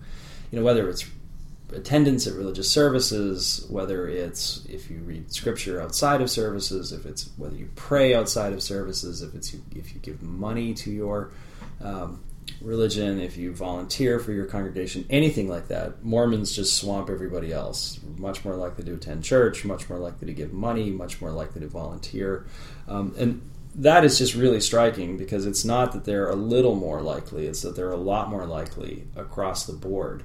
The only group that really comes close to Mormons for some of these measures would be black Protestants, is another very religious group. Um, but even there, you would find that Mormons are, are more likely to, uh, to do these various things, even than this other highly religious group. It's kind of ironic in a way because I remember very clearly talks that Ezra Taft Benson gave at BYU back when I was attending there in the 60s, and how he linked the whole civil rights movement to, uh, to communism, uh, this godless, atheistic uh, thing. And, and, and so I think as, as a young Mormon, I had a tendency to think, well, gee, blacks must be godless and atheistic if that's the group that's sort of running them now. But that that's clearly not the finding that you had. I mean, it's quite the contrary, right? Uh, correct. The, uh, the, the Black Church stands as you know, one of the most religiously vital organizations uh, in America to this day, and of course, as I think I mentioned earlier, many leaders of the civil rights movement, and not just the famous ones. So we all know that Martin Luther King was a religious leader before he was a, a civil rights leader. Uh, but if you look at sort of the next level down, and even maybe three levels down, uh, much of the civil rights movement came out of black churches, and much of the, uh, the work that was done, the civil disobedience and the rallies and the boycotts, they were organized in churches because that was the organization, the institutional infrastructure that African Americans had, uh, because they'd again been denied access to so many other things. Now, in terms of your measures of religiosity, and again, we're not talking about how good someone is in their heart, but rather this, these outward manifestations of the groups that you studied. There's one group that's kind of the very least uh, likely to be perceived as religious, and what's that?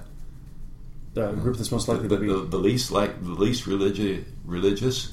Uh, well, by many measures, it would be the Jews, and that's actually um, kind of a nuanced point because in some respects, Judaism is a different kind of faith tradition than others in, a, in America because uh, while we speak of religion as a matter of choice and preference, um, that's a little less true, maybe a lot less true for Jews, where it's as much an ethnicity as it is a religion. It's really hard to stop being Jewish. Yeah. Frankly, it's hard to become a Jew as well, but it's much harder to stop being Jewish. And so, what you find within the American Jewish population is uh, many Jews who participate in the rituals of Judaism they might belong to a synagogue. They might celebrate the high holy days and engage in other you know aspects of their Jewish culture. But it doesn't have an explicitly or overtly religious content. It's more an expression of ethnicity. Um, a wonderful example of how Jews differ in how they think about their religion from many other Americans, especially Christians, uh, actually came in our uh, ethnographies in American Grace. I mentioned that one of our congregations we highlighted was a synagogue in Evanston, Illinois. It's a Reformed Jewish synagogue, so that's the more liberal wing of Judaism. And the story goes that a group of, of members of this synagogue met with um, a group of uh, people of other faiths, Catholics and, and, Protestants, and sort of an ecumenical, let's get to know each other sort of thing.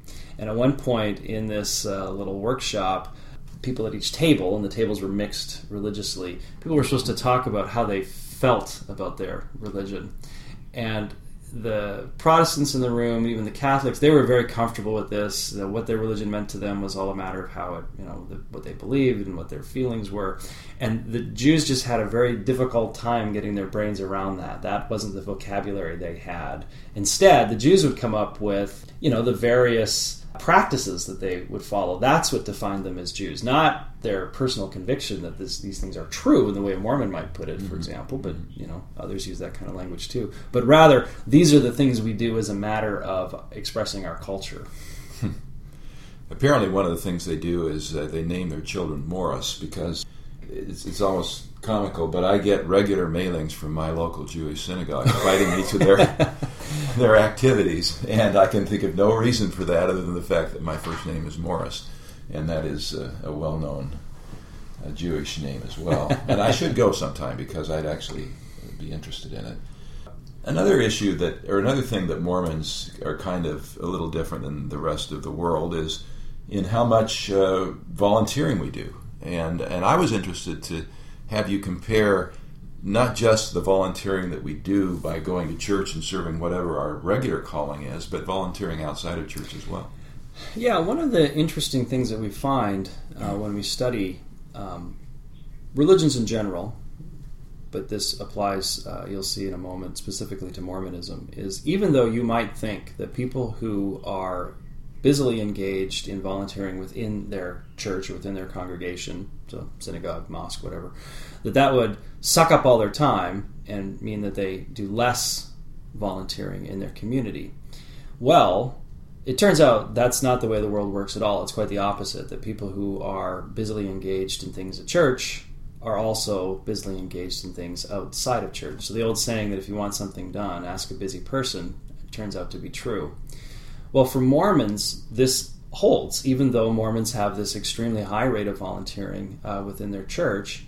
It nonetheless does not apparently keep them from being involved in their community. Now, I want to caution um, folks as I as I make that point because I've said this to many Mormons and I've had lots of pushback and people have anecdotes about so and so who you know used to be the PTO president and then she became the Relief Society president and had to give up the volunteering in school. So obviously there are going to be you know individual exceptions to that, but in general this is what we find, and much of the reason for that lies in the explanation for why religious folks are so civically engaged. And that's because our data show of the social networks that are formed in religious congregations. People get involved in stuff when they know other people who are involved in stuff and when they feel a sense of trust and reciprocity and a belief that they ought to be civically engaged. Well, you find that within Mormonism in spades. Mm-hmm. And so that's reflected in our data. And I think that's an important message that Mormons should keep in mind.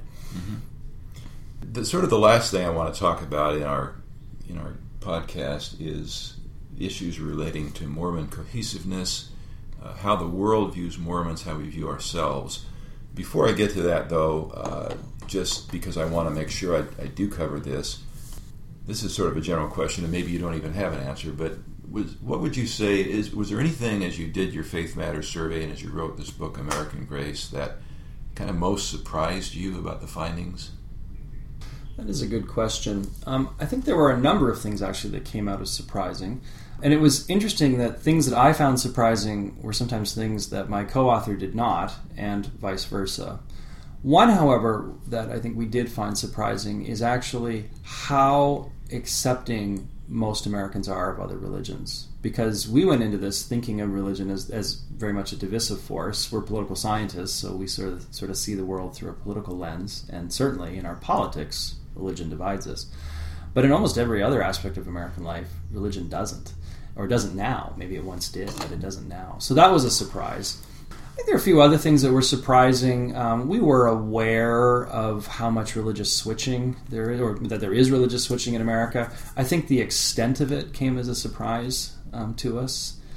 And when we looked at the patterns where you see the switching, where you don't, all of that was just uh, a really fascinating area to study. Uh, frankly, there's a lot more to know about it, but uh, we've begun to make a little headway. Have you been able to determine to what extent there is religious switching involving Mormons both in, I mean, we, we always hear about the missionary program bringing Mormons into the church, so we know about that. But it, were you able to get any sort of statistics about the outflow of Mormons and whether that's increasing, decreasing? We well, here's what we know. Um, again, while we have a large survey, we are limited in what we can say about um, the smaller groups, so Jews and Mormons, because we don't have that many to begin with. So when you begin to subdivide them into young and old, or you know, Utah or not Utah, or rich and poor, you, you just get to a really small number, and you can't really say anything about them with any confidence. But uh, when we look at Mormons as a whole and examine their retention rate, is the way we speak of it. That is, those who stay with the faith after having been raised in the faith. So, who don't defect in Mormon language, don't go inactive or take their names uh, from the rolls of the church. The LDS retention rate is actually higher than most other traditions. The only group that would be higher than Mormons or Jews, and that's a complicated one, as I said, because it's hard to stop being Jewish. Yeah. So the retention rate is high. In our data, it's only about 60%, however, uh, which means that over the course of a young Mormon's lifetime, 40% of them, at some point, leave the church or cease to think of themselves as being Mormon. That doesn't mean they don't come back, of course, but at any given point in time, that's what the, the numbers suggest. Um, so it's sort of a good news, bad news situation. You can put you know the Mormons in comparison to other groups and say, well, you know, Mormons are doing quite well. On the other hand, I think most people would say, wow, if we're losing, you know, two out of every five, that seems to be a pretty high uh, attrition rate. Yeah. And you know, I think there's a, a demographic factor that is influencing that uh, in modern days as opposed to more ancient. I mean, certainly 19th century or early 20th century, most Mormons lived in Utah.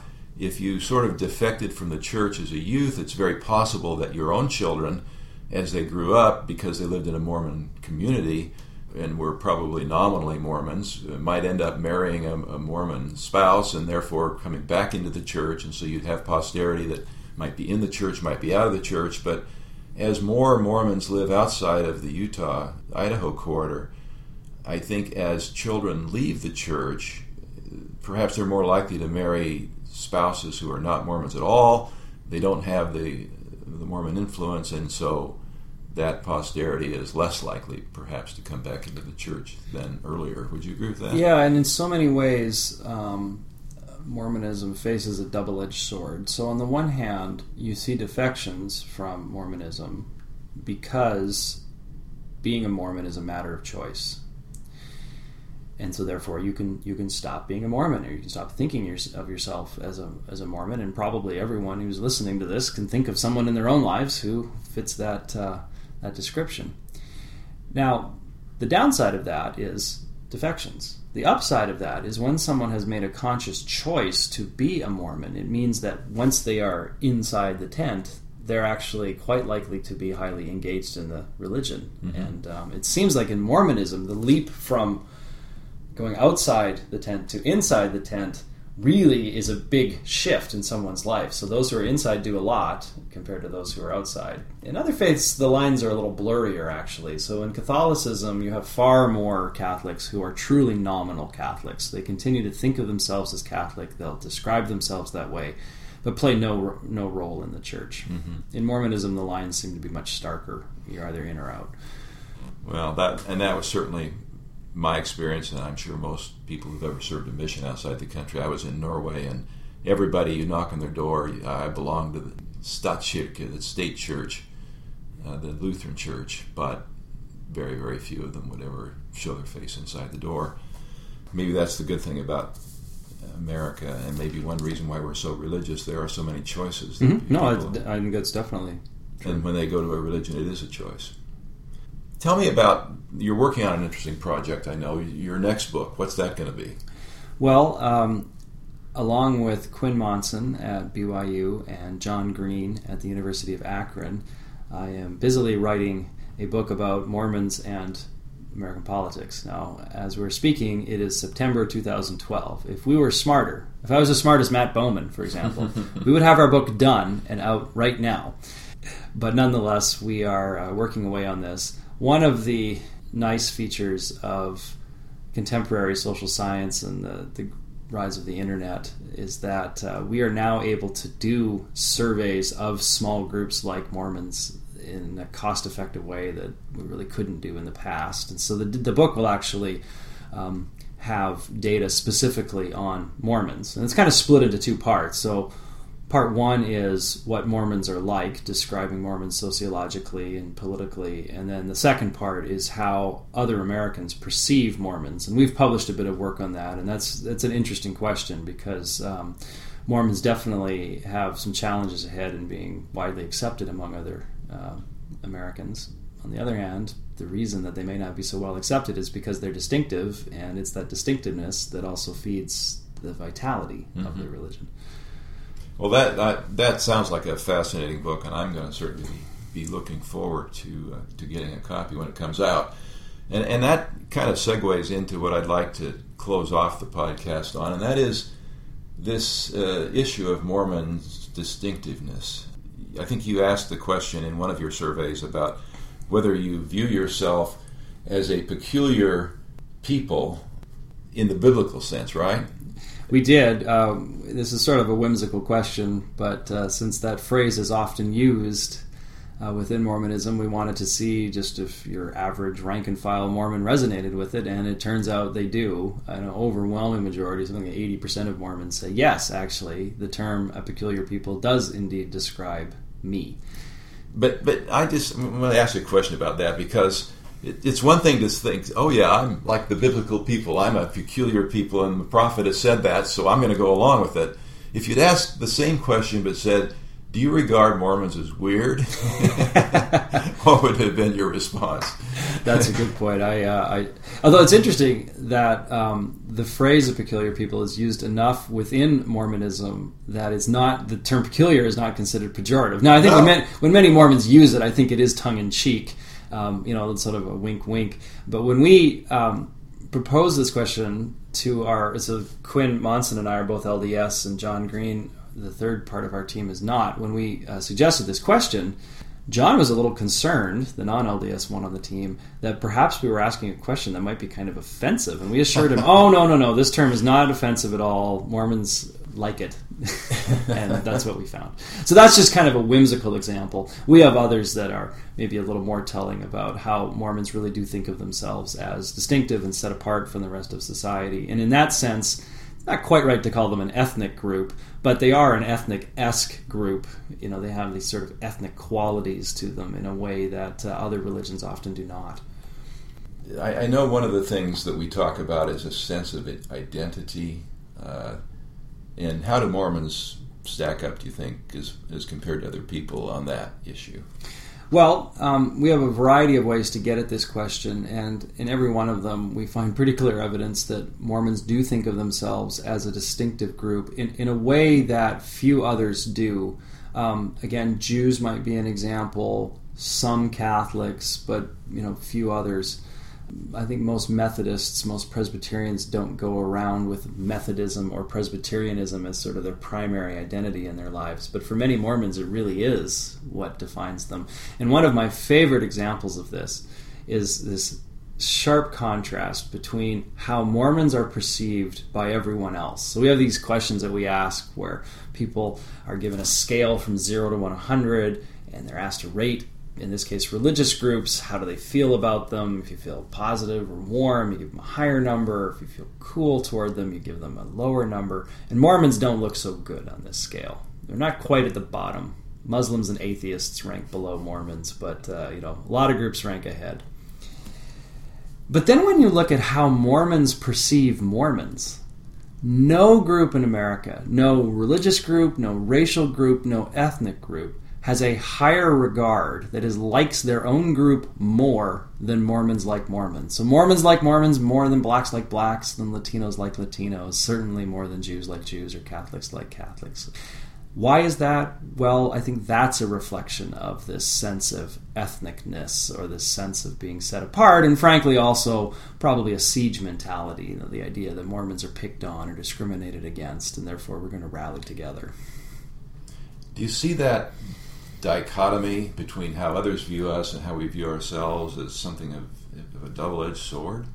Um, it is, like so much of this discussion of uh, Mormon distinctiveness, because you know, on the one hand, the fact that Mormons are distinctive means that if you are Mormon, there's something here to believe in. There is a you know a, a, a, definite theology there. There's a tight community, and these are things that people are often looking for in religion and in their lives. Um, but of course, the flip side of that is the more distinctive you are, the more likely you are to engender suspicion and antagonism from others. So the challenge for modern Mormonism is to balance those two things together. So I often say to LDS audiences, look, if we want to be perceived more positively by the rest of America, Mormons themselves need to go make friends, close friends, with people outside of the faith. Well, there's probably a risk in that, right? There might be the story of American Catholicism. Catholics were once viewed with suspicion; they really aren't now. And well, what changed? Well, Catholics assimilated into American society and probably lost a lot of the energy and, and vigor within Catholicism as a result. I personally think we're a long ways away from that in Mormonism, so we could afford to make a few more friends. yeah, it seems like uh, we, we could do that, and probably a way of doing that. And I know, I think the church is trying to do this, or at least uh, it's it's on the agenda, is to get Mormons more involved in community efforts. Uh, we have an active public relations program here. Public affairs is what I think they call themselves, but they do try to sponsor interfaith mm-hmm. activities, and that's one way of uh, becoming friends with non-Mormons. And it's and it's tricky. It's tricky to do it um, in the at the institutional level, you know, through a public affairs council. It's also hard to do it just on an individual level because you know, we have a lingo in Mormonism, and so if you begin to talk with your neighbors who don't know the lingo, you have to spend all this time translating. They're not bishops, they're pastors, and what's a stake house, and what's family home evening or seminary, and all these things. Um, and then you have all the complications of, you know, well, why aren't you accepting the wine that we're offering you at dinner? But I, I hold that it is possible for Mormons to um, to build those bridges that these are not obstacles these are opportunities and frankly um, uh, we can probably learn from what many jews do um, many gentiles who know um, Jews, they come to learn the Jewish lingo, they come to appreciate Jewish rituals and customs, and everyone seems to figure out a way to, of how to get along. Yeah, I mean, Jewish words have become part of the American vocabulary. Yeah. Uh, so, so just just a little side note. I was a little disappointed uh, during the Republican National Convention when uh, Grant uh, Bennett, who spoke at the convention about his experiences serving with uh, Mitt Romney in a bishopric, um, that he didn't use the word bishop. He mm-hmm. kept referring to Romney as a pastor. Now, I understand that, and I think that's a perfectly fine term to use. But at some point, it would have been nice to make the transition from pastor to bishop. So now, bishop is the term we're going to use. Yeah. And yeah, it's used differently in Mormonism than in other faiths, or in Catholicism in particular. But people can learn that new word and what it means. Well, David, I've really found this to be a fascinating interview, and I hope that our listeners do as well. And I sure appreciate your doing this and taking the time. Well, I appreciate the opportunity to talk about our, our work. And um, I will close, and I assure listeners of the podcast that I have not been instructed to do this, but mm-hmm. I do hope that everybody listening, um, if you're not a subscriber to Dialogue, that you will become one and then give 10 more subscriptions to all your close friends and family. Well, thank you very much, Dave. I certainly do hope that uh, our readers who are not already subscribers to Dialogue will consider doing so. Go on to our website at www.dialoguejournal.com and uh, sign up if you haven't already done so. I think there's a real place for a well edited, well written, carefully written journal such as Dialogue that's been around for decades and understands what issues are important and how to present them. So, with that, I'm going to sign off. Until next time, for our next Dialogue podcast, this is Morris Thurston. Goodbye.